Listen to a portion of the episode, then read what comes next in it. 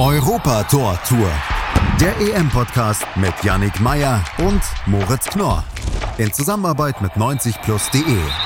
Auf meinsportpodcast.de. Herzlich willkommen zur Europa Tor Tour, dem EM-Podcast. Ich bin Yannick Meyer und werde heute mit Manuel Behlert von 90 Plus auf die Gruppe B vorausschauen. Grüß dich, Manuel. Servus. In wenigen Tagen geht die EM los. Hast du schon Vorfreude? Ja, es geht eigentlich. Also ich habe in den, in den letzten Jahren die Nationalmannschaften nicht so unglaublich viel verfolgt, was ein bisschen auch daran lag, dass die ganze Situation rund um den DFB jetzt auch nicht so einfach war. Der DFB nicht unglaublich viel dafür getan hat, die Leute für sich zu begeistern. Aber beim großen Turnier kommt es dann definitiv nochmal ähm, so, dass, dass man definitiv ein bisschen Vorfreude verspürt. Es ist ja nicht so, es ist durchaus so, dass es interessant ist. Wir haben 24 Teams, wir haben sehr, sehr viele interessante Spieler, hochkarätige Spieler. Es gibt viele junge Talente zu beobachten. Das ist auch was, was mir immer sehr gut gefällt. Deswegen mag ich auch äh, U-Turniere immer sehr gern. Und deswegen, ja, so ein bisschen Vorfreude ist auf jeden Fall vorhanden, weil es jetzt auch, es wird Sommer, es wird wärmer, man kann auch mal das ein oder andere Spiel, sofern es die Situation zulässt, irgendwie in Gesellschaft oder in, äh, draußen gucken. Deswegen definitiv ein bisschen Vorfreude ist dabei. Ja, das geht mir genauso. Also die Vorfreude wird natürlich mit jedem Tag auch größer. Wir blicken ja heute auf die Gruppe B. Erzähl mal, wie findest du die Gruppe? Ja, es, es gibt einen klaren Favoriten. Das ist ähm, nicht in jeder Gruppe der Fall. Also der Weltrang, wenn der Weltranglisten Erste in der EM-Gruppe ist, dann ist das natürlich der Favorit. Ansonsten gibt es eine interessante Mannschaft mit Dänemark, die über einige sehr, sehr gute Spieler verfügt, die auch, glaube ich, das Zeug dazu hat, bei dem Turnier insgesamt zu überraschen. Ähm, es gibt einen Außenseiter mit Finnland, also es ist eine Gruppe, die auf jeden Fall einige Geschichten, finde ich, bereithält. Genau, die anderen beiden Teams, du hast es eben schon angesprochen, der Weltranglisten erst ist natürlich Belgien und Russland ist auch noch in der Gruppe drin. Wir haben ja wie immer ein Powerranking zurechtgelegt und ja, Manuel, ich würde sagen, dann fang einfach mal an mit deinem vierten Platz. Wer wird in der Gruppe als Verlierer rausgehen? Ja, dabei, das ist ein bisschen unromantisch, aber es wird ähm, höchstwahrscheinlich der Außenseiter Finnland sein. Ja, die Qualität ist einfach nicht so unglaublich hoch. Sie haben ein paar interessante Spieler, ähm, auch ein paar Bundesliga bekannte Spieler. Da ist äh, allen voran Lukas Radetzky zu nennen von Bayer Leverkusen, ein sehr solider Torwart. Hat jetzt in dieser Saison sich auch zwei, drei Fehler erlaubt, aber ist grundsätzlich ein Torwart, der auf der Linie sehr, sehr stark ist. Jensen von Augsburg hat jetzt nicht so oft gespielt, er gehört aber beim FC Augsburg, ähm, ist auch ein interessanter Spieler. Und Timo Pukki, den er früher für Schalke 04 gespielt hat, mittlerweile in der Championship für Norwich. Die sind aber in die Premier League aufgestiegen. Das ist auch ein sehr, sehr interessanter Spieler. Ähm, aber insgesamt ist die individuelle Qualität im Kader im Vergleich doch relativ gering. Da sind die anderen drei Gruppenteilnehmer doch deutlich besser. Ja, auch in der Offensive befinden, befinden sich jetzt ja nicht wirklich Stars. Natürlich Timo Pukki hast du genannt, den kann man da natürlich hervorheben, hat auch eine ganz gute Saison bei Norwich gespielt. Aber natürlich in erster Linie wird es den Finnen darum gehen, das eigene Tor zu verteidigen und möglichst zu Null zu spielen, oder?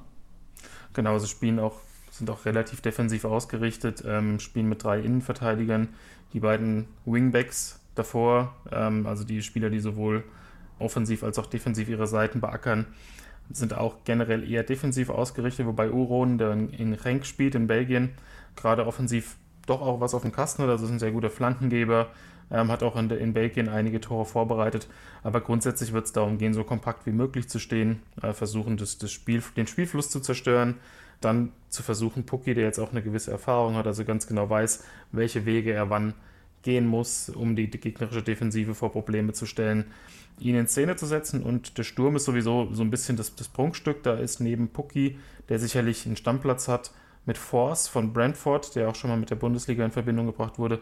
Ein sehr interessanter Spieler dabei und Poyan Palo von Union Berlin, den kennt man auch aus der Bundesliga und vor allem dadurch, dass er als Joker eben sehr wertvoll ist, er braucht nicht viel Anlaufzeit, ist direkt nach der Einwechslung da, kann ähm, knipsen und ist natürlich auch ein Spieler, der bei Standardsituationen, was für so einen Außenseiter sowieso immer ein sehr, sehr wichtiges ähm, Mittel ist, um zum Torerfolg zu kommen, der da für Furore sorgen kann, weil er eben eine extreme Wucht und Kopfballstärke mitbringt. Ja, du hast ja schon mehrere Spieler angesprochen. Wen würdest du da hervorheben? Wer ist denn für dich bei den Finnen der Schlüsselspieler? Also der Schlüsselspieler ist definitiv Temu Pukki, weil er einfach in der Offensive nicht nur derjenige ist, der mit seiner Geschwindigkeit und mit, seinem, mit seinen intelligenten Läufen für ähm, offensive Akzente sorgen kann, sondern er ist auch jemand, der das Pressing diktiert. Also Finnland ist jetzt keine Mannschaft, die unglaublich aggressiv anläuft. Können sich auch gar nicht leisten, weil dann das Risiko einfach viel zu hoch ist, dass sie ähm, ausgespielt werden. Aber er ist derjenige, der dann doch ab und zu mal das Kommando gibt, ähm, um da in der Offensive doch mal drauf zu gehen und zu versuchen, den Gegner zumindest ein bisschen mit Tempo wechseln zu verunsichern. Das ist definitiv derjenige, auf den es ankommen wird. Natürlich muss man aber auch äh, Radetzky nennen, weil wenn man der Torhüter des Außenseiters ist, dann wird man zwangsläufig viel zu tun bekommen. Also er, er steht auch im Mittelpunkt, definitiv. Ja, absolut. Das Prunkstück der Finn ist ja nicht die individuelle Qualität der Einzelspieler, auch wenn natürlich einige dabei sind, die du auch gerade schon genannt hast, die da natürlich über Qualität verfügen. Aber eigentlich ist es ja so die, die, der Zusammenhalt, die Entschlossenheit und man hat ja auch eine recht erfahrene Mannschaft. Also viele Spieler sind auch schon über 30. Würdest du sagen, dass das eher ein Vorteil ist, dass man eben über diese Erfahrung verfügt oder eher nicht so? Ja, definitiv. Ähm, das hat auch damit zu tun, dass der Trainer äh, Marco Canerva, ich glaube, wir sprechen richtig aus, jetzt seit äh, 2016 der Cheftrainer ist und die Spieler, die schon länger dabei sind, ganz genau wissen, was er ähm, von ihnen verlangt. Also es gibt einige Spieler, die jetzt schon sehr, sehr viele Länderspiele unter ihm gemacht haben, die genau wissen, er möchte taktisch in diese Richtung gehen. Er, das ist definitiv ein Vorteil. Es ist besser, als wenn man jetzt eine Mannschaft hätte, die für dieses Turnier irgendwie komplett neu zusammengestellt worden wäre oder wenn man einen Trainer gehabt hätte, der jetzt ähm, erst vielleicht zwei, drei Spiele im Amt gewesen wäre. Man muss auch dazu sagen, die Finnen haben sich ähm, relativ souverän qualifiziert, haben gegen Italien zwar zweimal verloren, aber zum Beispiel Bosnien und Griechenland hier einmal geschlagen, haben Liechtenstein und Armenien geschlagen, wobei die Qualifikationsphase natürlich schon ein Stück weit her ist. Ähm, aber auch in der Nations League haben sie in der Gruppe mit Wales, Irland und Bulgarien 2020 zwölf Punkte geholt, haben sogar ein Testspiel gegen Frankreich gewonnen. Allerdings, da sieht man dann auch wieder, dass das alles so ein bisschen schwankt, auch gegen Polen 5 zu 1 verloren. Also das ist ähm, sicherlich, diese Mannschaft kann an einem guten Tag überraschen und da spielt die Erfahrung selbstverständlich eine Rolle. Also Finnland landet laut Manuel auf Platz 4 und ja, wen hast du auf Platz 3 getippt? Das ist die russische Mannschaft, die definitiv auch den ein oder anderen interessanten Spieler hat. Die haben auch bei ihrer Heim-WM vor ein paar Jahren gezeigt, dass sie eigentlich auch ähm, durchaus begeistern können. Nun hat sich seitdem aber ein bisschen was getan. Also der ein oder andere Spieler ähm, ist auch jetzt hier nicht dabei, den man eigentlich mit im Kader ähm, erwartet hätte. Die Russen haben auch sehr, sehr spät ihren endgültigen Kader erst bekannt gegeben. Es ist eine Mannschaft, die ich jetzt insgesamt, abgesehen von ein paar Einzelspielern, nicht so unglaublich spannend finde. Also es ist ja schon mal immerhin schön, dass diese Zeit mit Igor Akinfeev steht im Tor und Ignaschewitsch und Beresutski spielen in der Innenverteidigung vorbei ist, weil das war sehr, sehr hölzern. ähm, Juri Schirkov äh, mit 37 Jahren, aber immer noch im Kader. Der spielt auch tatsächlich immer noch bei Zenit St. Petersburg. Hatte zwar zwischendurch auch noch ein paar andere Stationen, aber er ist, er ist tatsächlich noch im Kader. Ähm, wird aber kein Stammspieler sein. Dafür, dafür reicht es nicht mehr. Aber ja, es ist eine Mannschaft, die vielleicht weiterkommen kann, weil es kommen ja ein paar Gruppen Dritte auch weiter. Aber ich sehe sie tatsächlich deutlich schwächer als jetzt Dänemark oder Belgien. Ja, also das Problem bei Russland ist ja auch, was man häufig so hört, dass es eben, dass in der Liga eben ganz gut gezahlt wird in der russischen Liga und dass deswegen Spieler eben dann auch vermehrt dort bleiben. Aber inwiefern ist es auch ein Problem für die Nationalmannschaft, weil ja die Qualität lange nicht so hoch ist wie in den internationalen Top-Ligen? Natürlich ist es schöner, wenn man, wenn man Spieler hat, die in den Top-Ligen spielen.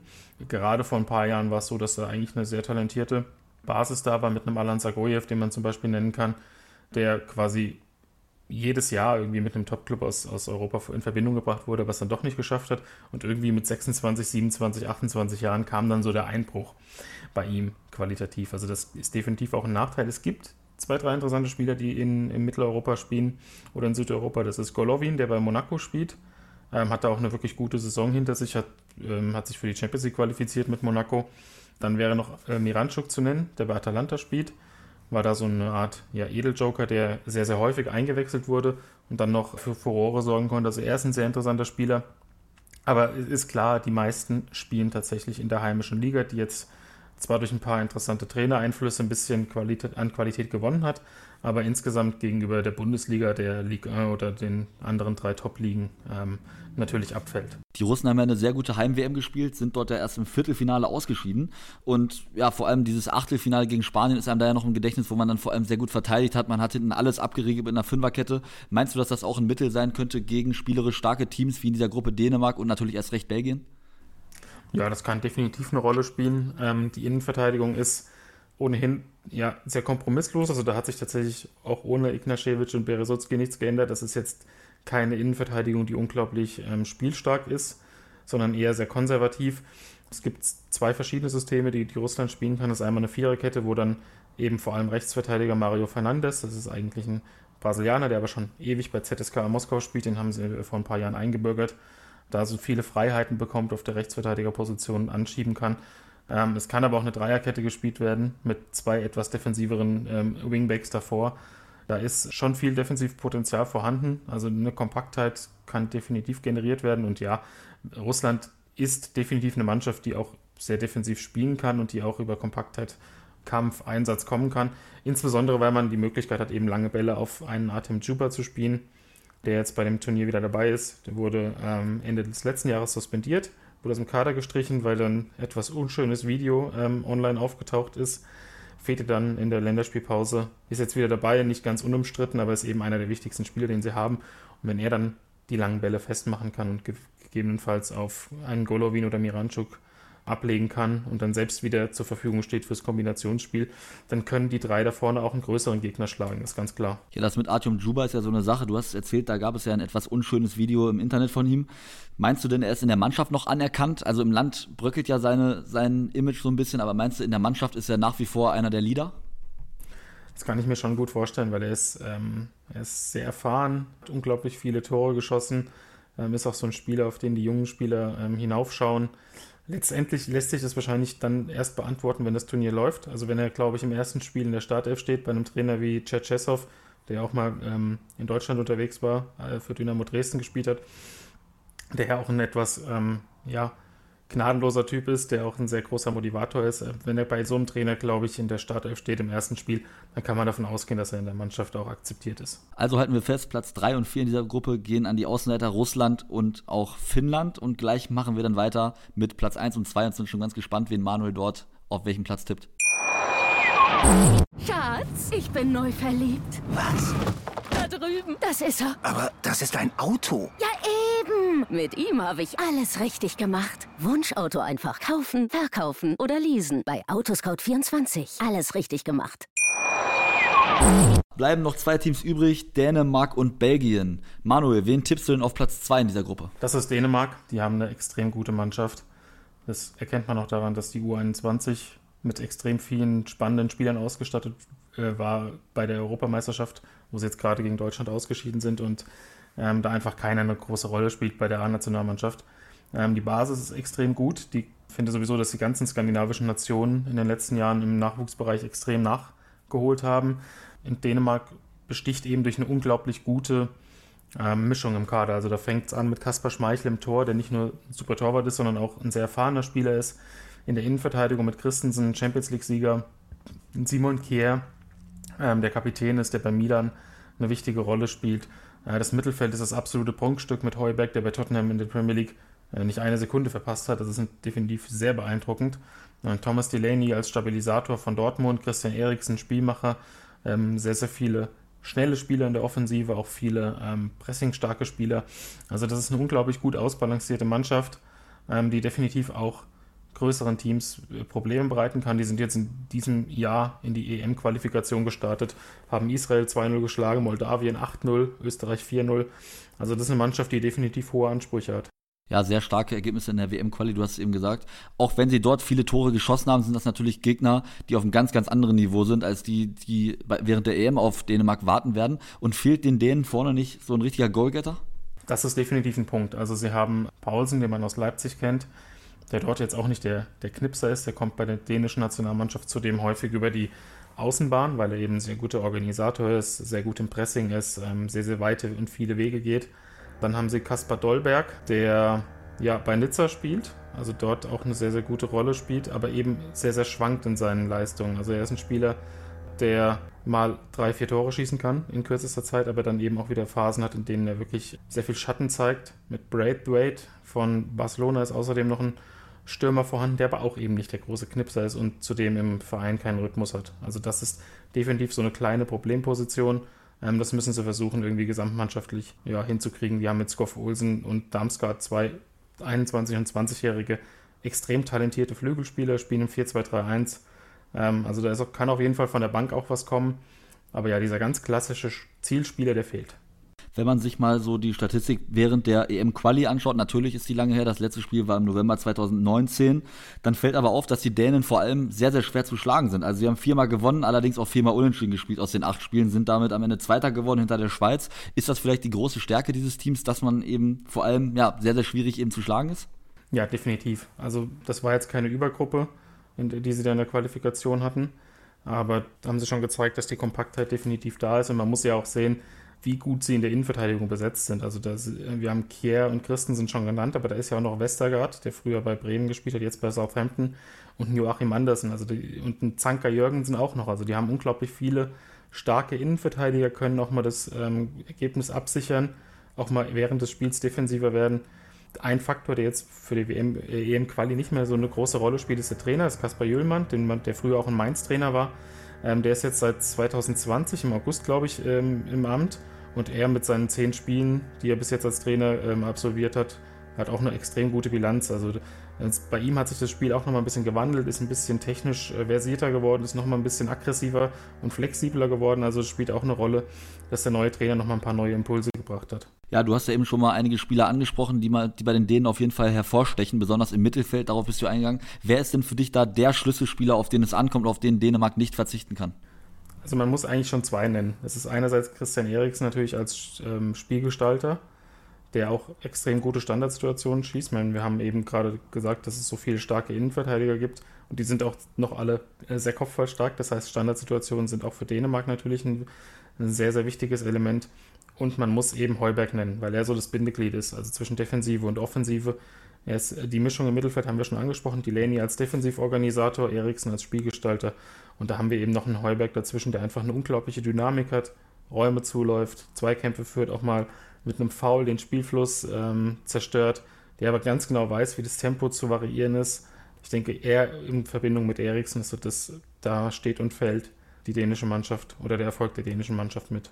Ja, die Dänen haben ja vor allem auch noch den Vorteil, dass alle drei Vorrundenpartien in Kopenhagen ausgetragen werden. Das heißt, es sind Heimspiele auch vor Zuschauern. Ist das vielleicht auch noch ein Vorteil, den man eventuell sogar gegenüber Belgien haben kann und dass man eventuell sogar in Richtung Platz 1 schielen kann?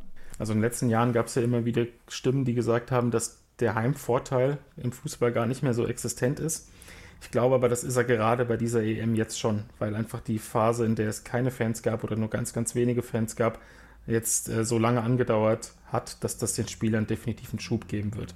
Also ich denke schon, dass Dänemark da in der Gruppenphase einen Vorteil hat und eventuell auch Belgien im direkten Duell ähm, zumindest vor Probleme stellen kann, weil immer wenn ich Dänemark in letzter Zeit gesehen habe, war das eine sehr, sehr disziplinierte Mannschaft, die, da weiß jeder Spieler exakt, was er machen muss. Und wenn dann noch so diese Spurzusatzmotivation durch ein Heimspiel dazukommt, jetzt nicht mit Vollauslastung, aber man hat, glaube ich, in, in der Schlussphase der Saison gesehen, was auch ein paar tausend Fans für einen Unterschied machen, ähm, dann ist das definitiv ein Faktor, ja. Ja, das denke ich auch, dass es dort einen deutlichen Faktor gibt als sonst. Und dann sind wir auch schon bei Platz 1, nämlich der Nation Belgien. Ja, die haben ja die beste Qualifikation von allen Teams insgesamt gespielt auf diese EM-Endrunde. Zehn Spiele, zehn Siege, die meisten Tore geschossen mit 40, die wenigsten kassiert mit drei. Macht sie das zum Top-Favoriten auf die Europameisterschaft? Das alleine nicht, weil erstens ist es zwei Jahre her und zweitens war die Gruppe, jetzt mal abgesehen von Russland, die jetzt auch hier wieder in ihrer Gruppe sind, mit Zypern, Kasachstan, Schottland und San Marino einfach auch nicht gut. Das heißt aber trotzdem nicht, dass Belgien irgendwie zu, äh, zu überschätzen, also überschätzt werden sollte, sondern im Gegenteil, das ist eine unglaublich gute Mannschaft, die einfach extrem viele Spiele gewinnt. Also die haben ihre Gruppe in der Nations League 2020 gewonnen gegen England, Island und Dänemark, haben dabei 15 Punkte geholt haben jetzt in der WM-Qualifikation sieben Punkte aus drei Spielen geholt, lediglich gegen Tschechien gepatzt und dabei auch irgendwie nicht jeden Stammspieler in der Startelf gehabt. Das ist eine Mannschaft, die auch wirklich ähm, jetzt schon seit sehr, sehr langer Zeit die Nummer eins in der Weltrangliste ist. Ähm, und das ist wirklich kein Zufall. Ich finde, Roberto Martinez ist ein unglaublich guter Trainer. Das hat er in England schon gezeigt, als er unter anderem ähm, bei Everton sehr gute, sehr gute Arbeit geleistet hat. Ähm, jetzt hat er sich auch nochmal Verstärkung geholt für das Turnier. Thierry Henry ist wieder Co-Trainer, das war er schon mal. Ähm, ist jetzt für das Turnier nochmal zurückgekehrt. Ähm, und ich glaube, einzig, ja, Belgien muss man vielleicht nochmal erwähnen, hat unter Roberto Martinez, ähm, seitdem er Trainer ist, einen Schnitt von 2,48 Punkten pro Spiel. Und das bei 54 äh, Spielen als Nationaltrainer. Das ist schon extrem beeindruckend also krasse Bilanzen bislang von Martinez. Lass uns mal den Kader so ein bisschen durchgehen. Hat man natürlich im Tor mit Thibaut Courtois einen hervorragenden Torwart die Innenverteidigung, beziehungsweise Belgien spielt ja mit einer Dreier- beziehungsweise Fünferkette, die sind aber ein bisschen alt. In die Jahre gekommen, würdest du sagen, dass das zum Problem werden kann? Das kann schon zum Problem werden. Also das hängt ein bisschen davon ab, wie die gesamte Mannschaft das angeht. Also wir haben Alderweireld und Vertongen und einen äh, Denayer, der bei Lyon spielt. Denayer ist jetzt im besten Fußballalter, die anderen beiden, wenn man das so sagen darf, im etwas gehobenerem Alter, Ähm, die sind nicht mehr die unglaublich sprintstärksten Spieler. Dafür haben sie aber eine extreme Erfahrung, also wissen ganz genau, welche ähm, Gefahrenquellen sich wann ergeben, wie man die bereinigen kann, ähm, wie man vielleicht auch mal einen Schritt schneller am Ball ist als der Gegenspieler durch einen cleveren Laufweg, wie man vielleicht auch mal einen Foul zieht, das ein bisschen ja, unauffälliger ist. Also es ist eine sehr, sehr, sehr clevere Defensive. Aber klar ist, da wird es auch auf die ähm, Wingbacks ankommen. Also sie spielen mit einem 3-4-3 oder 3-4-2-1. Das variiert immer so ein bisschen, je nachdem, welche Offensivbesetzung sie antreten. Und das ist sehr interessant. Auf der rechten Seite spielt häufig Castagne, der mittlerweile in England spielt. Früher bei Atalanta der eben perfekt diese Wingback-Position ausgefüllt hat und das ja schon im Blut hat. Auf der linken Seite hingegen spielt mit Carrasco ein Spieler, der ähm, deutlich offensiver ausgerichtet ist. Also das, da ist so ein bisschen eine Dysbalance zu sehen. Da kommt es dann auch auf die beiden Sechser an, die jetzt auch nicht unbedingt als Sechser agieren im System von Bacon, aber das ist vor allem Thielemanns, der bei Leicester ähm, auch für die Balance zuständig ist. Also die müssen da sich sehr gut organisieren. Aber eine Mannschaft, die jetzt in ganz grob in dieser ähm, Ausrichtung schon seit ein paar Jahren zusammenspielt, wo viele Spieler in ihrem perfekten Fußballalter sind und auf Top-Niveau spielen, ähm, sollte das mit einem guten Trainer eigentlich möglich sein. Aber man muss auch dazu sagen, in den letzten Turnieren galt Bacon häufig als Geheimfavorit, hat sich das aber dann durch ein schlechtes Spiel oder eine schlechte Phase in einem Spiel doch zunichte gemacht. Wir haben ja gerade schon mal das eher defensive Mittelfeld und die Außenposition besprochen. Wenn man dann noch ein bisschen weiter nach vorne schaut, da stehen dort Eden Hazard und Kevin De Bruyne, zwei geniale Fußballer, denke ich mal, da müssen wir nicht drüber streiten, aber die momentan beide ihre Problemchen haben. Und zwar hat sich ja De Bruyne im Gesicht verletzt im Champions League Finale. Eden Hazard ist seit einem Jahr, seit dem Wechsel bei Real Madrid, ist er völlig außer Form. Was meinst du denn? Meinst du, diese beiden Spieler, also De Bruyne vor allem wegen seiner Verletzung, kommt rechtzeitig in Form und ähm, Hazard wird performen bei der EM oder siehst du da eher schwarz? Also bei De Bruyne ähm, bin ich alles andere als skeptisch. Also immer wenn ich, wenn ich verfolge, wie er nach einer Verletzung sofort wieder auftritt, ähm, bin ich sehr optimistisch, dass er Bacon auch sehr schnell helfen kann. Ob das im ersten Spiel schon der Fall sein wird, wage ich noch zu bezweifeln. Ich glaube nämlich nicht, dass Roberto Martinez ihn sofort ähm, verheizen muss. Das wichtigste Spiel in der Gruppenphase wird das gegen Dänemark sein. Ja, da wird De Bruyne auch auf dem Platz stehen. Bei Hazard bin ich deutlich skeptischer. Also die Form kommt ja nicht über Nacht. Also der hat, seitdem er zu Real Madrid gewechselt ist, wirklich nur ganz, ganz wenige gute Phasen gehabt. Sicherlich auch sehr häufig mit Verletzungen zu tun gehabt, war aber auch teilweise wirklich komplett körperlich außer Form. Bei der DFB 11 sieht man beispielsweise, wie Süle und Co. jetzt nochmal irgendwie so eine Art extra Trainingslager als Vorbereitung bekommen. Ich kann mir gut vorstellen, dass die Baker das auch mit Hazard machen. Aber ob er dann tatsächlich der Schlüsselspieler werden kann, das bezweifle ich. Aber die Offensive ist auch sehr breit besetzt. Also da hast du auf den Außenbahnen noch einen Torgen Hazard, da ist ein Jeremy Doku, der für Rennen sehr, sehr gute Leistungen gezeigt hat.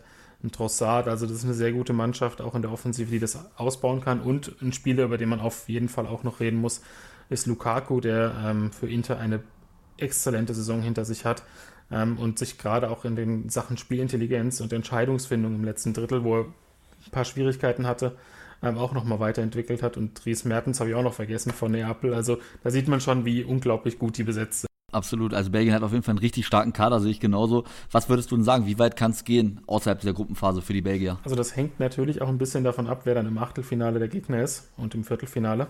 Ich glaube wieder, dass es nicht für den ganz großen Wurf reicht bei den Belgiern. Die, die Gruppe werden sie gewinnen, holen meiner Meinung nach sieben bis neun Punkte. Einzig das Spiel gegen Dänemark könnte, könnte knack, äh, knapp werden. Ich glaube, dass Belgien im Halbfinale vielleicht auf eine Mannschaft trifft, wo die Balance noch ein bisschen besser stimmt. Da fallen mir vor allem so Teams wie Frankreich ein, gegebenenfalls auch Portugal und dass es im Halbfinale der Weg zu Ende ist. Das würde natürlich bedeuten, dass auch diese, ja, ich würde schon sagen, diese letzte Chance der goldenen Generation, wenn man das so sagen kann, die Belgien hat, verstreicht. Bei einer EM ist das definitiv so. Ich glaube nicht, dass sie in drei Jahren noch in dieser Besetzung zusammenspielen. Natürlich ist dann De Bruyne, Hazard, Lukaku, die sind noch da, aber so Spieler wie Axel Witzel, der jetzt auch nach langer Verletzung nominiert wurde, oder die angesprochenen Verteidiger, gerade Vertongen oder Alderweireld, ähm, das kann schon gut sein, dass die dann eben nicht mehr dabei sind. Und ja, dass diese Generation, die sich jetzt schon zum dritten Mal oder vierten Mal zum Turnier trifft, ähm, am Ende ohne Titel bleibt, das wäre schade. Aber das gab es im Fußball halt eben auch schon sehr, sehr häufig, weil eben nur einer den Titel gewinnen kann. Also Belgien auf Platz 1, Dänemark auf der 2, Russland auf der 3 und Finnland auf der 4. Das ist der Tipp von Manuel Behlert. Manuel, vielen Dank dir für diese Vorschau. Gerne. Schatz, ich bin neu verliebt. Was? Da drüben. Das ist er. Aber das ist ein Auto. Ja, eben. Mit ihm habe ich alles richtig gemacht. Wunschauto einfach kaufen, verkaufen oder leasen. Bei Autoscout24. Alles richtig gemacht. Europa Tor Tour. Der EM-Podcast mit Yannick Meyer und Moritz Knorr. In Zusammenarbeit mit 90plus.de. Auf meinsportpodcast.de. Schatz, ich bin neu verliebt. Was? Da drüben. Das ist er. Aber das ist ein Auto. Ja, eben. Mit ihm habe ich alles richtig gemacht. Wunschauto einfach kaufen, verkaufen oder leasen. Bei Autoscout24. Alles richtig gemacht.